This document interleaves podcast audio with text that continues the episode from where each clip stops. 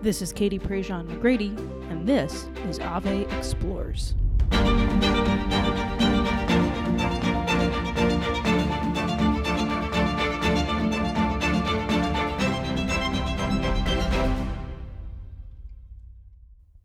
I have a two year old, and she is a very squirmy little girl.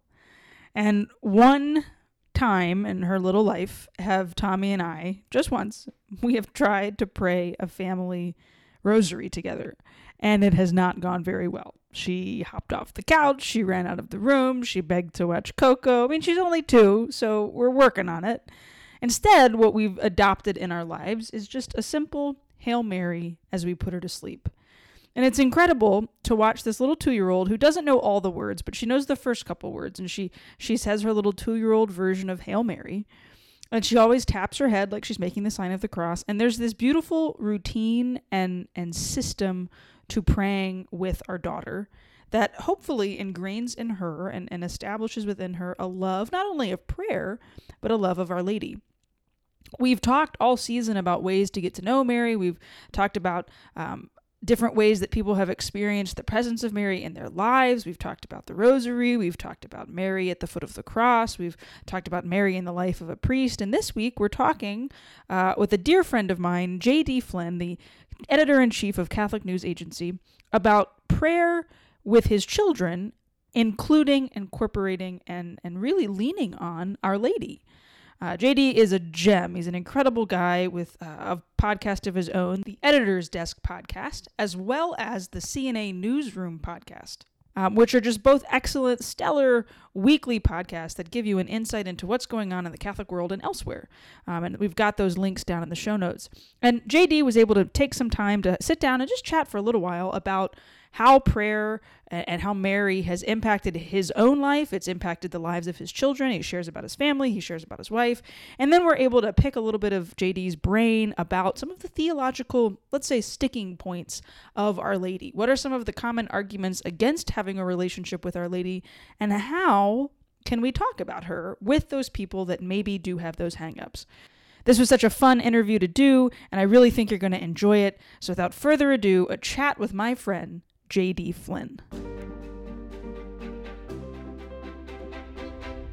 Well, JD, thanks so much for joining us here on the Ave Explores podcast. Um, tell us a little bit about yourself. Who are you? Where are you? What do you do?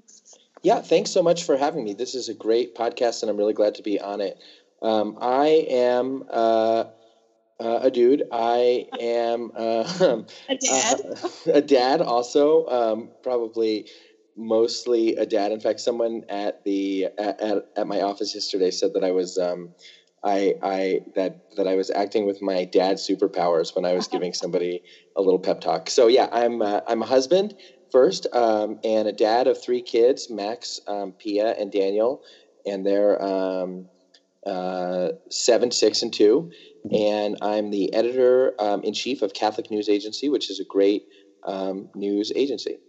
Awesome. So tell me about your family. Tell me about your wife. Tell me about your kids. Yeah, my wife and I have been married for 13 years. We uh, we met um, as undergrads at the um, Franciscan University of Steubenville and got married shortly after we graduated, which is like the most Steubenville story that yeah. everyone has.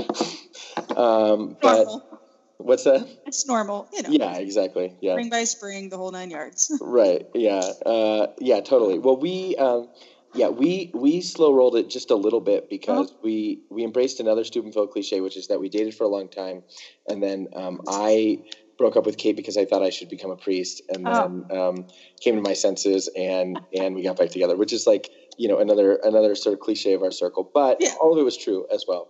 So yeah, we've been married for 13 years. We got married while we were in in both of us were in grad school, and um, and our two older children, Max and Pia, are adopted. We tried for, um, you know, uh, I guess six or seven years to um, to have children, and we had some, you know, some heartbreaks in there, and um, and it just was not at that time uh, God's will for us, and uh, and so after a while we started pursuing adoption, and so um, our son, Max, Maximilian Kolbe, was um, born on December 17th, 2011.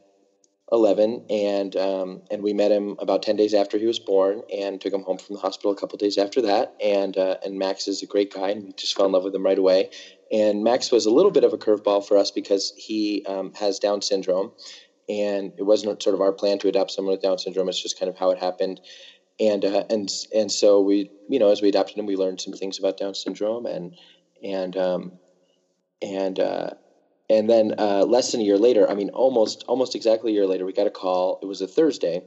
Uh, we got a call from our adoption agency, and they said that a couple had come in that day, and they were going to have a baby on Sunday, so like three days later, and um, and they wanted to make an adoption plan for the baby, and they wanted two things. They wanted a family that was devout, devoutly Catholic, and that knew about Down syndrome. And so our mm-hmm. agency was like, "Do we? Do you know anybody?" So well, yeah.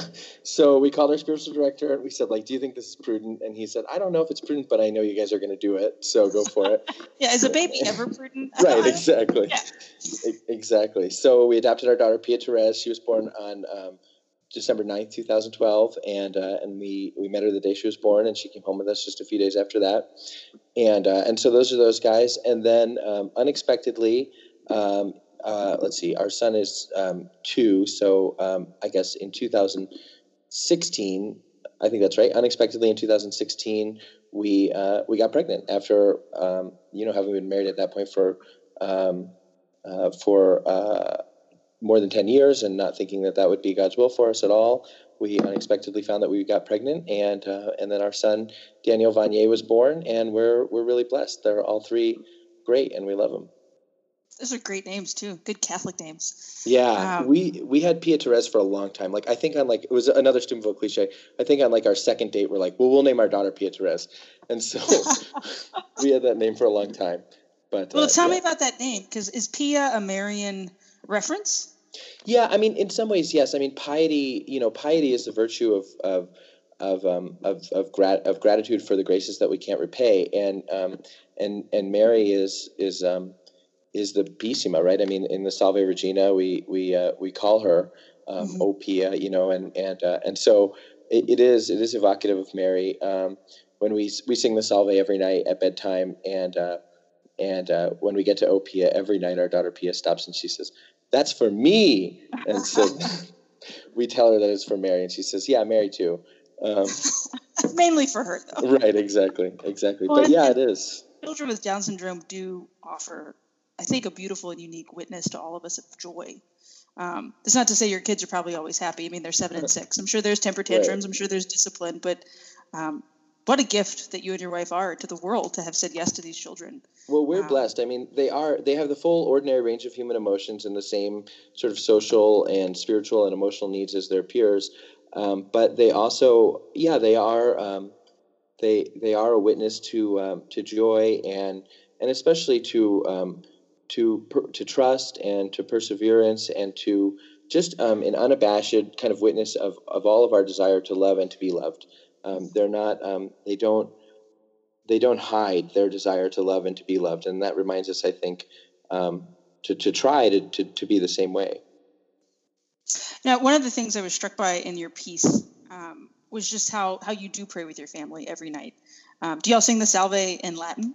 We do. Does it is it does it even exist in English, Katie? It's true. I don't think I actually would be able to say it in English without like immediately revolt, you know, revolting, re- resorting back to the seven. So how is how I, for those that are listening, um, who have hopefully listened to the whole season up to this point, and we've talked about praying with Mary with Father Sharapa. We've talked about Mary at the foot of the cross with Leticia Adams let's say I'm a mom who's hearing this podcast, I'm a dad who's hearing this podcast. How do I start to pray with my family and make Mary a central central part of that? How did y'all start? Like, did you and your wife sit down and make a plan? Was it just kind of it happened? Kind of. I mean, we we um, we we made a plan and then and then adapted our plan to reality very quickly. Um, in that we we love. I mean, Kate and I both have the experience of going, and, and maybe you do too, of going to people's houses who have pray a family rosary together every single night and just like um, we both have had that experience uh, had had that experience in other people's houses and just loved it and wanted it for um, for our family. And so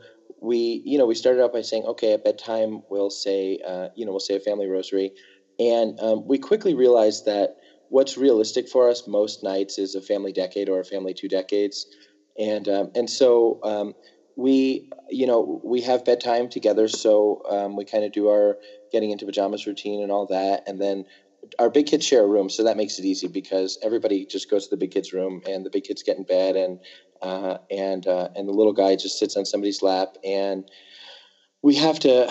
Um, the kids both know and expect and love the routine of family rosary, but they also fight it, right? Because they're kids, and so you know it's a little bit of um, trying to get everybody to settle down, mm-hmm. and then just jumping in whether everybody's settled down or not. We we found that we just um, we decided we would be absolutely consistent with the decade, and um, and then build on that, and so um, we. Uh, they've come to love it, and um, and we we do build on it. We more often go to two decades or three decades, and I think as they get older, um, you know, we'll keep we'll keep growing, and as they're able to sit still longer, we'll keep going.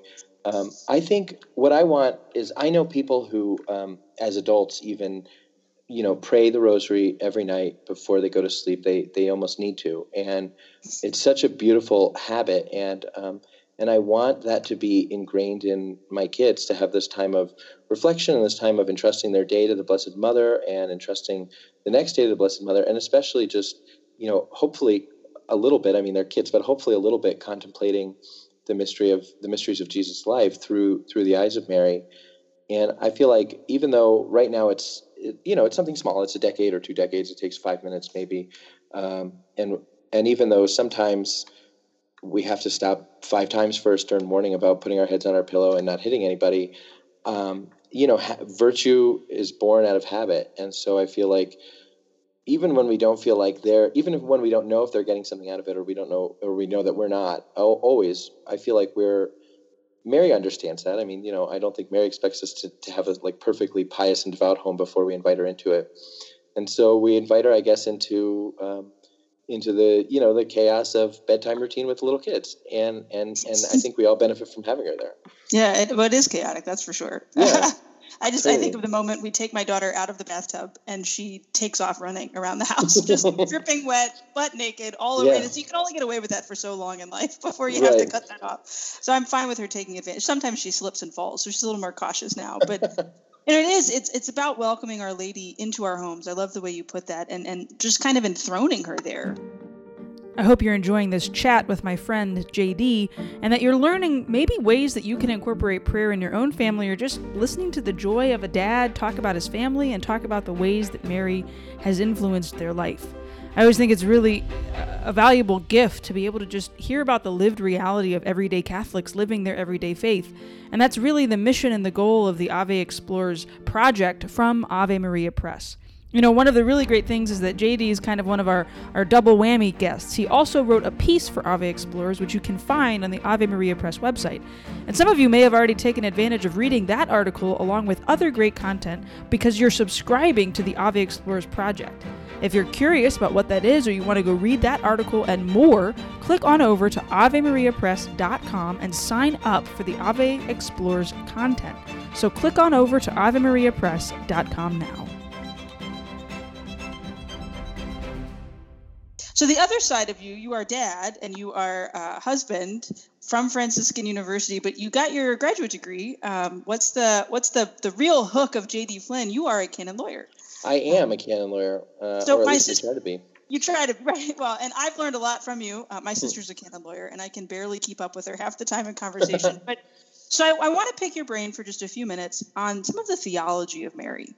Um, okay because I think it's very easy to, you know, we can say we welcome Mary into our home, we want her to be part of our prayer lives, we want our kids to model after her, but some people have intellectual hangups when it comes to Our Lady. Yeah. Uh, and one, one of the biggest arguments I always hear is that, well, why do you have to honor somebody else or why do you have to pray to somebody else when you can just go straight to Jesus? So, for the person that maybe has that intellectual hangup or has a friend that has that intellectual hangup, how can we approach inviting Mary into their lives by by I don't want to say let's make her less threatening, but what's an easy access point to explain some of that?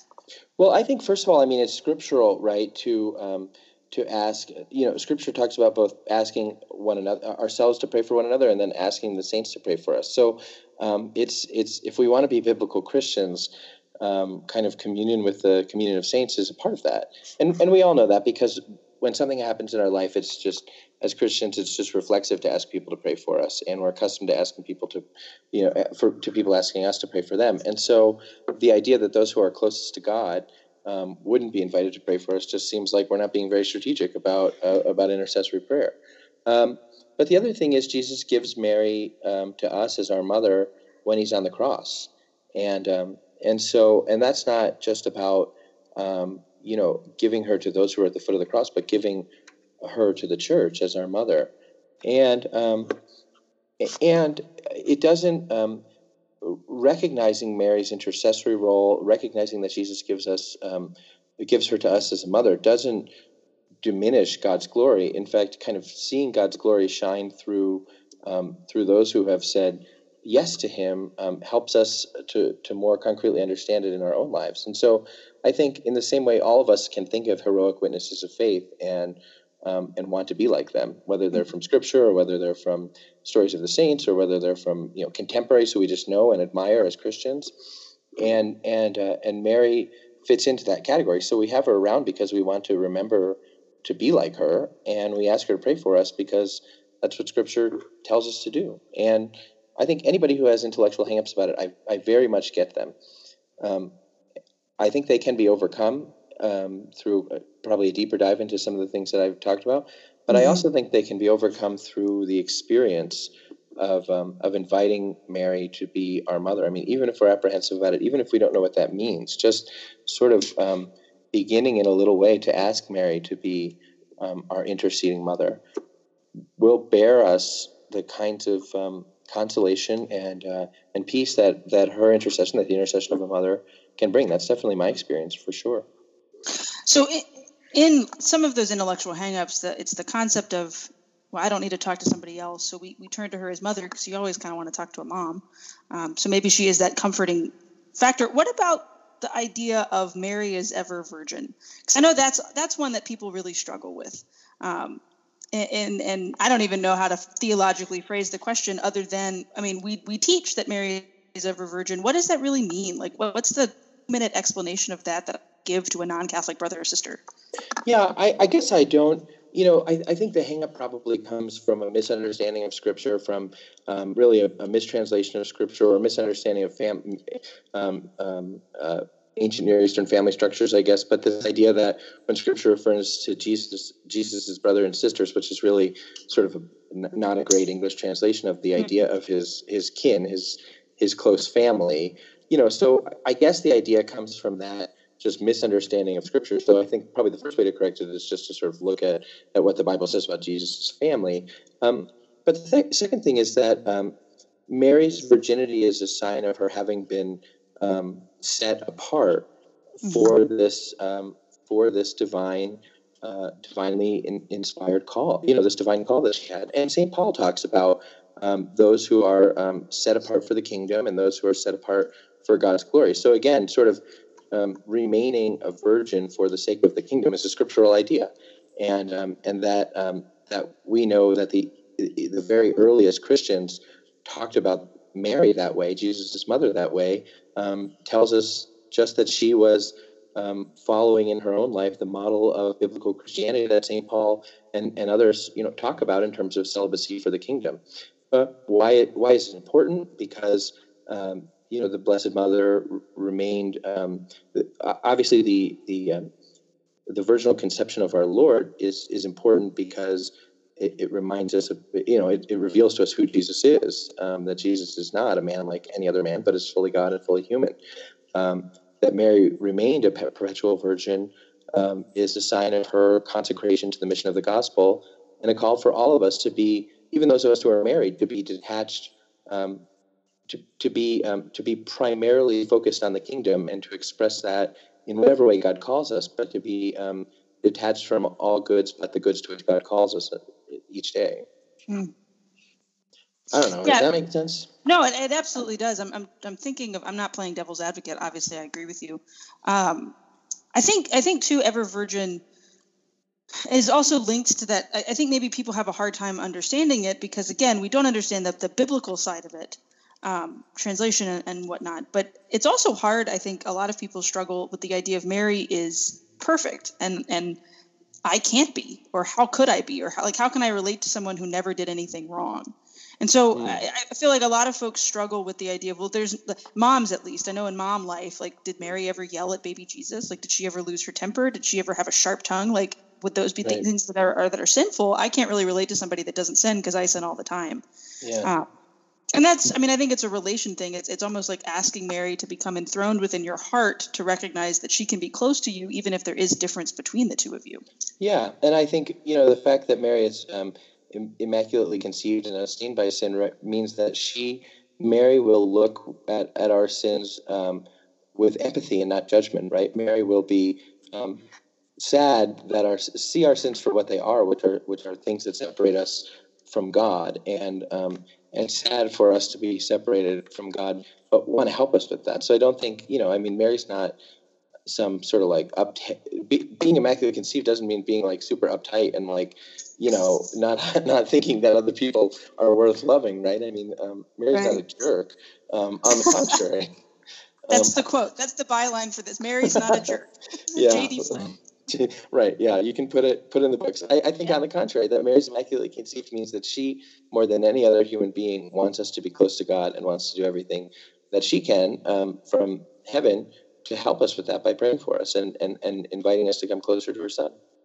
I mean, that's how the Hail Mary ends, right? Like, be with us at the hour of our death. Yeah. Why? Because at our death, ideally, we're going to see God, and so like, we want her to be with us when we see Him. And at our death, I think we're probably most tempted in some ways to despair, to doubt. You know, um, the, the the pain of death, the the, uh, the fear of unknowing, um, to to entrust ourselves in that moment when it's really really real to God is hard. And so to ask the person who most wants us to be close to the Lord to be with us is just a recognition that uh, she loves us in our fallen humanity because of the grace that God gave her. So one of your um gifts to the world is your Catholic News podcast, uh, the Catholic News Agency podcast, CNA Newsroom, and Editor's Desk, which has become one of my favorite podcasts to listen to. Oh, um, thanks. And I, I, it's definitely on my like when it when it comes in whenever whatever you'll upload it it's like oh thank goodness there's another one. I've got something to listen to in the car. And i'm a big fan again my sister's a canon lawyer so i feel like i'm listening to you guys prepares me to talk to her. But you guys often play games so i want to play a little game here at the end of our of our time together jd um, yes. not a long one um, it's, it's I, don't know that it's a direct comparison to one that y'all play but we're gonna play either or when it comes to our lady oh cool um, so just real quick our lady of fatima or our lady of guadalupe Guadalupe? Oh, Guadalupe. Okay, can you tell me why? She's a patroness of America, of the Americas, and I, Katie, am an American. so she's for me. God bless America. Okay. Right. Immaculate Conception or Assumption in terms of the feast days? Oh, um, Assumption because I like summer. Okay. it's a good good end of summer yeah. Uh, holiday. Yeah. Yeah, Assumption is the right time for a big freaking barbecue. Does uh, does CNA close on feast days? This is a big point of contention. We slow down, but you know the newsflash never stops, so it's a little bit tricky for us. So we try to have non you know as many non-essential people as possible not have to work, and we try and rotate. But I wish we could do more, really. Um, okay, so thinking of scriptural moments, visitation or wedding at Cana. Oh, I'm I'm surprising myself. The, my answer is visitation. Um, um, because I like um, what Mary has to say so much. Um, I, I, expected to say wedding at Cana because I like weddings and wine, um, but um, uh, I think the visitation is a really special moment, and it's that moment of Mary coming into the home of some sinful people, right? I mean, stubborn guy, and uh, you know, and so um, so maybe there's some maybe we can relate to that. Yeah, I we have an image of the visitation right at our front door. Um, and you can't even really see Mary in the image. It's more uh, Elizabeth greeting her at the doorstep, and she just looks like simultaneously relieved and excited. Um, cool. like, oh, thank God, someone's here to help. Yeah, right, um, exactly. Okay, last one concerning okay. prayers: uh, Hail Mary or Hail Holy Queen. Um, I go Hail Holy Queen because the Hail Holy Queen is the Salve, and the Salve has a special place in our in our family life and uh, and so I go hail Holy Queen, but not to denigrate, obviously, um, one of the church's greatest prayers. Yeah. It was a tricky one. It is. It's a tough one. Oh, JD, It thank you so much for taking time with us today. I am so grateful. I think this is going to be a great episode for the show. Thanks, Katie. Thanks for having me. you know, as with all of our podcast guests, so much of what JD said uh, was so poignant and I think very uh, particularly relevant at this moment, even in the life of the church. You know, JD works in Catholic news. JD's experiences are very much on the front lines of reporting what's going on in the life of the church and and that's not always easy. It's not always easy to be the one telling the story, especially if the story is not necessarily a very nice story or a very easy to swallow story. And so I can definitely tell both in our conversation and just in watching JD on Twitter uh, and, and Instagram that, that a relationship with Mary is something both important in his own life and, of course, important in the life of his family, as he talked about, but gives us all an example of how we can welcome Mary into our lives. And, and not just in a, in a very practical and real way, but, but on a very personal level, make space for her, make time for her, make an effort with the people we love the most to talk to her, to beg for her intercession and for her prayers.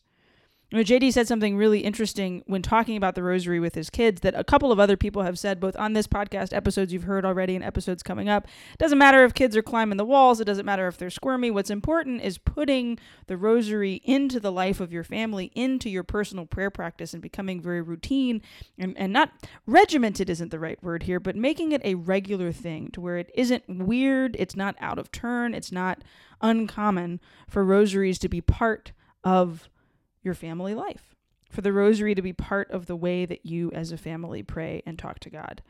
Look for a bonus episode later this week with Kristen Riley from Many Hail Marys at a Time, an Instagram account where she hosts a daily live rosary with hundreds of people tuning in, praying together at 6:45 in the morning and 7 o'clock in the evening, and she reposts them again on YouTube later on.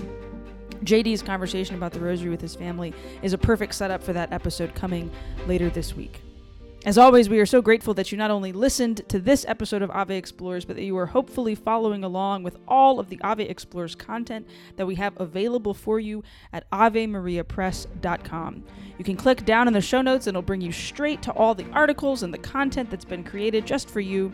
We'd, of course, be very grateful if you'd subscribe and rate this podcast. Subscribe so that you never miss an episode, and rate so that other people can find it as well. Our Lady is someone that we are called to be in relationship with, and that's what we've been exploring with you during this series of Ave Explorers. And we're so happy to be on this journey with you. We're grateful that you listened, and we can't wait to keep going.